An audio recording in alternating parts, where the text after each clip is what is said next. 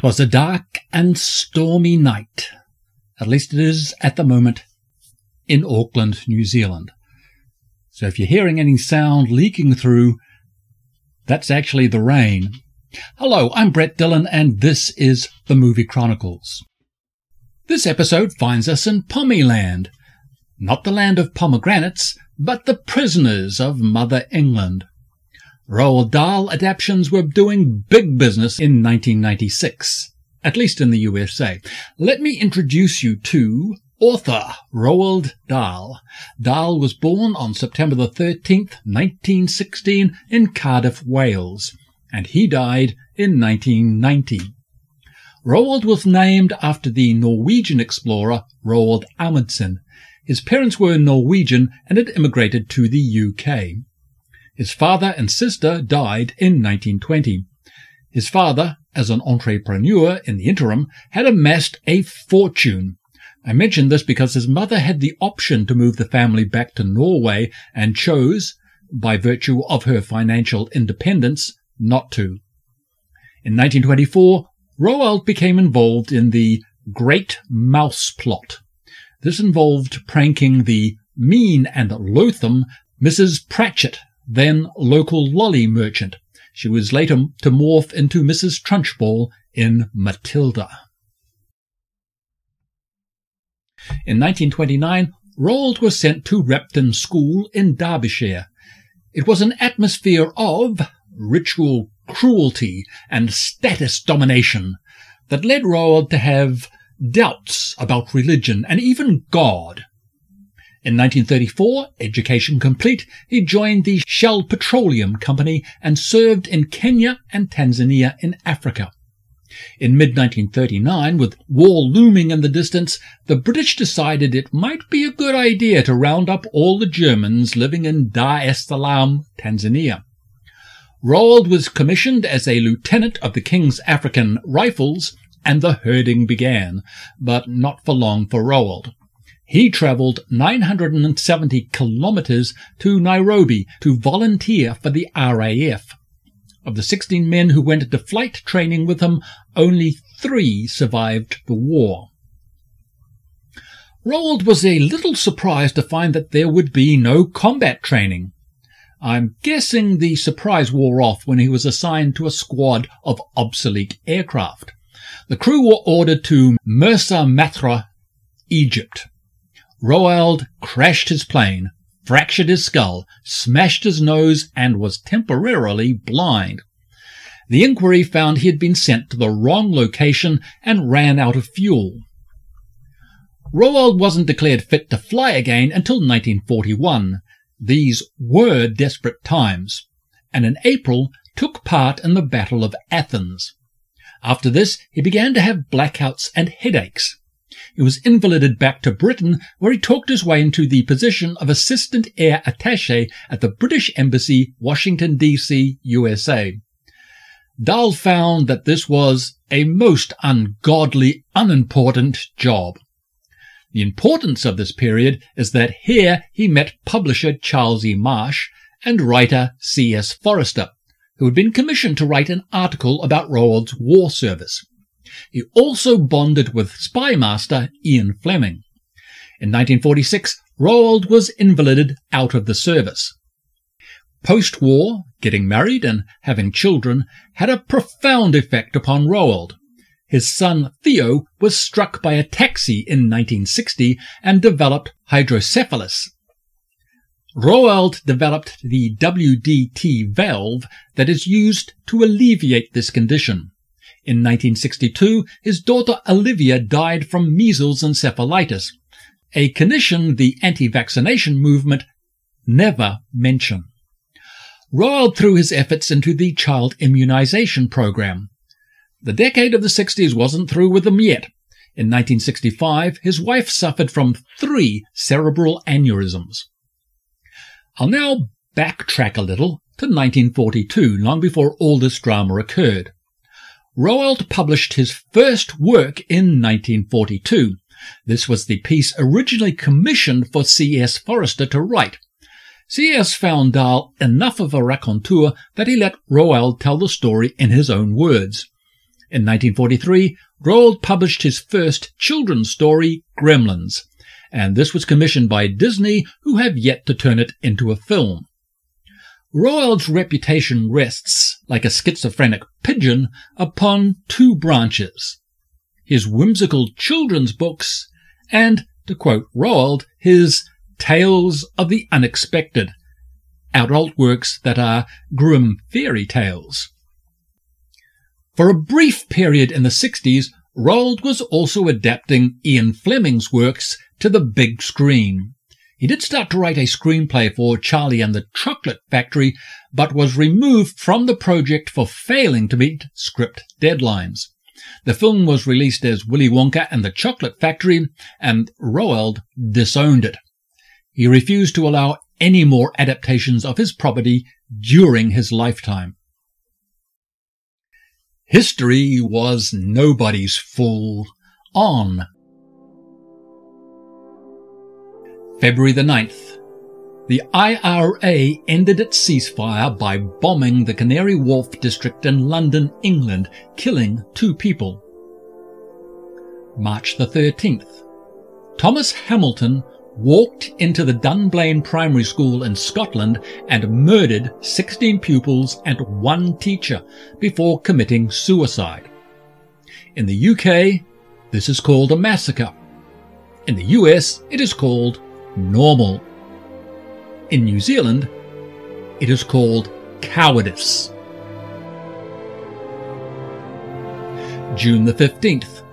The IRA bombed the city centre of Manchester, England, injuring 200 people and furthering their cause, if the cause is making sure England never leaves Northern Ireland. June the 29th.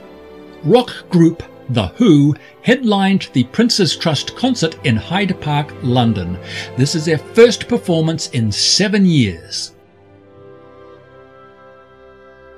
August the 28th.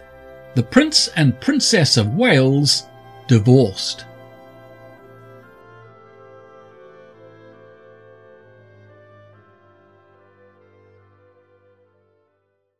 And now, holding the concept of a fruit salad firmly in mind, I present to you our first film of this episode James and the Giant Peach. Director Henry Selick, script Karey Kirkpatrick, Jonathan Roberts, and Steve Bloom. Director of photography Peter Kozachik and Hiro Narita. Editor Stan Webb. Music Randy Newman. Actors Paul Terry, Simon Callow, Richard Dreyfuss, Jane Leeves, Joanna Lumley, Miriam Margolyes, Peter Postlethwaite, Susan Sarandon, and David Thewlis. James mixes live action with stop motion animation. Originally it was intended to be all animation until the cost arrived on the desktop of the Disney executives. Some sacrifices had to be made. The greatest sacrifice being how to transition from live action to animation. You'll notice, for instance, that actor Paul Terry has a cut on his face that doesn't transition onto his animated form. The film, like the novel, is surprisingly dark. James's parents are gobbled by a rhinoceros, making him an orphan, which is a standard introduction to a character in children's literature. This allows the hero more freedom of action. As the story develops, so does the rhinoceros. It is an existential threat symbolizing childhood fears. The film, in particular, recounts how James faces and overcomes these fears. James lives with his abusive aunts until an itinerant puts magic into his life. The crocodile tongues he lets loose cause a peach tree to grow a giant peach. James crawls inside and escapes his aunts, accompanied by a giant spider, a centipede, a cricket, and a ladybug. Hitching seagulls to the peach, they fly away from a mechanical shark, get lost, and battle skeletons before they end up spiked atop the Empire State Building in New York City. This is a world of fantastical adventure. It is also a world where the design elements threaten to swamp the film. It introduces the elements of nightmare into the narrative. We only return to some kind of normalcy when the Peach lands in New York City and the illegal immigrants are embraced by the city. For my taste, I preferred the live action sequences.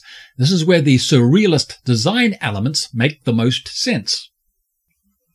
Director Henry Selick was born on November 30th, 1952 in Glen Ridge, New Jersey, USA.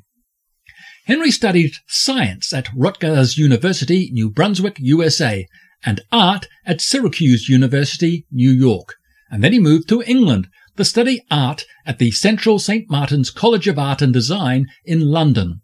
Along the way, he became interested in animation as a vocation and enrolled at the California Institute of the Arts. His first job was as an in-betweener at Disney Studios. Here he met fellow directors-to-be Brad Bird and Tim Burton, and Disney legend Eric Larson. Tim Burton produced Henry's first directorial attempts, 1993's The Nightmare Before Christmas and 1996's James and the Giant Peach. Since then, Henry is kept busy. He prefers stop motion animation, which is at best a long, painstaking experience. Composer Randy Newman was born on November the 28th, 1943 in Los Angeles, California, USA. Randy has three uncles who were Hollywood composers Alfred, Lionel, and Emil, which is a good beginning for a musician. He studied music at the University of California but dropped out, completing the degree in 2021. He became a professional songwriter at the age of 17. This led to a happy collaboration in the mid 1960s with the band Harpers Bizarre, who were happy to perform his compositions after he'd composed them, of course. In 1961, Randy began to record his own material for himself and let others cover his material. He noted, Stay away from drugs. They're not worth it. I've tried, but there's none of them that's worth it. Randy's earliest scoring work was for TV. This began in 1962. His success writing pop songs dragged him into writing songs for teen movies. He didn't write a complete film score until 1971's Cold Turkey. Today he is best known for his work on Pixar Disney movies. Of this phase of his career, he said, I do movies because I love writing for orchestra, though it scares me, and the money is good. I can't make a living doing just albums. Times are too difficult for geriatric artists. He summed up his oeuvre as, My music has a high irritation factor but I prefer eccentricity to the bland. Births were a constant in the theory of life. On. January the 3rd. Florence Pugh, the British actor. June the 1st. Tom Holland, the British actor. June the 24th. Harris Dickinson, the British writer, director, and actor. September the 17th. Ella Purnell, the British actor.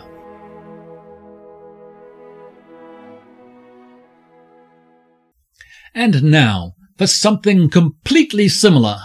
The dark and scary Matilda.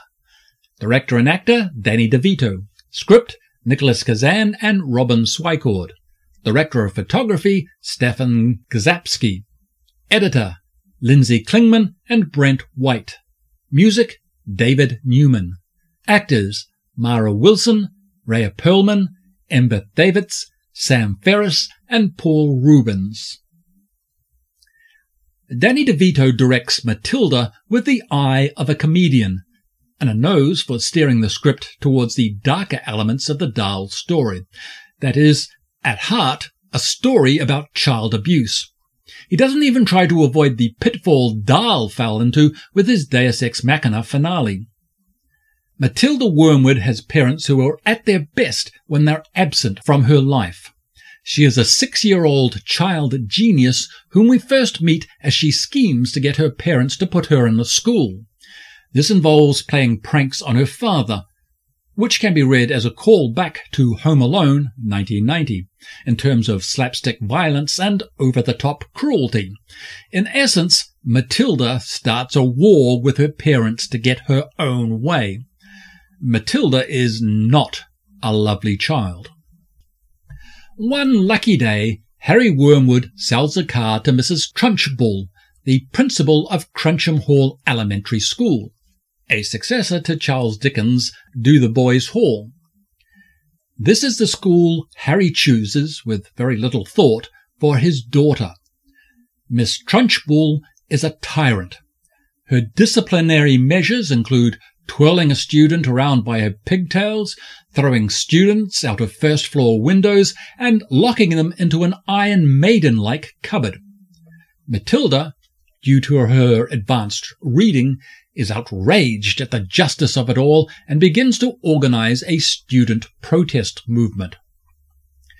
Two subplots now intervene. Matilda learns her father is under investigation by the FBI due to his dodgy deals. Miss Jennifer Honey, Matilda's favorite teacher, tells her own tragic tale. Miss Honey's mother died when she was two, and her father invited his wife's stepsister, Miss Trunchbull, into the home. Three years later, her father committed suicide, and Miss Honey believes he was murdered, and Miss Trunchbull came into the possession of everything, throwing Miss Honey out of house and home. At this point, the story takes a wrong turn. Matilda has telekinetic powers and uses these to resolve all the plot elements. It was a fraught production for Pam Ferris, who plays Miss Trunchbull, and involved multiple trips to the hospital from onset injuries. Critics were sympathetic to the film, although I suspect this was because this played into the US propensity to love cruelty in all its forms. Roger Ebert nailed it when he said, Trunchbull is the kind of villainess children can enjoy because she is too ridiculous to be taken seriously and yet really is mean and evil. Director actor Danny DeVito was born on November the 17th, 1944 in Neptune Township, New Jersey, USA. Danny started work as a hairstylist in his sister's beauty salon. Searching for professional makeup instruction, he came upon the American Academy of Dramatic Arts and enrolled. He graduated in 1966. Danny made his film debut in 1970, but being short of stature, nobody noticed him until 1975's One Flew Over the Cuckoo's Nest. While he did keep making film appearances, his work on TV's Taxi, 1978 to 83, kept him out of the pictures. His friendship with Jack Nicholson, Terms of Endearment, 1983, and Michael Douglas, Romancing the Stone, 1984, brought him back into the pictures. Danny's directorial debut was in 1973, but he was only making shorts or TV episodes until 1987's Throw Mama from the Train. He said, Most of us are insecure, and the other portion are assholes. So you can be insecure so long as you're not an asshole. Scriptwriters Nicholas Kazan and Robin Swicord are a team. Nicholas was born on September the 15th, 1945 in New York City, New York, USA, and is the son of director Elia Kazan. Robin was born on October the 23rd, 1952 in Columbia, South Carolina, USA. Nicholas said if we refuse to make destructive changes, why are we considered difficult rather than principled and passionate? Why are we not considered experts both in general and most especially in the distinct universe of the script we have just written? Robin said, Adapting is always an interpretive work. Some parts are original, but always in service and collaboration with the author. Deaths were a downer. on. February the 14th, Eva Hart, the British Titanic survivor, born 1905. April the 20th, Christopher Robin Milne, author and bookseller, born 1920. Oh, pooh. He's famous for something else, but I forgot. Something about the changing of the guards at Buckingham Palace? Eh, never mind. May the 20th. Jon Pertwee, the only person on this list I ever met, British actor, born 1919. May the 24th. John Abbott, the British actor, born 1905. June the 3rd. Peter Glenville, the British director, born 1913. Next episode, I'll take you to 2016, and for some as yet unknown reason, the Brits got all nostalgic this year. For more Movie Chronicles goodness, check out the Movie Chronicles ebook series. Don't forget to join the Buzzsprout and Patreon pod people to force more P word alliterations out of me for these outros. Although, if you pay me enough, I'll stop. Yes, enough demand, and I'll pee them out. Until we meet again, cheerio.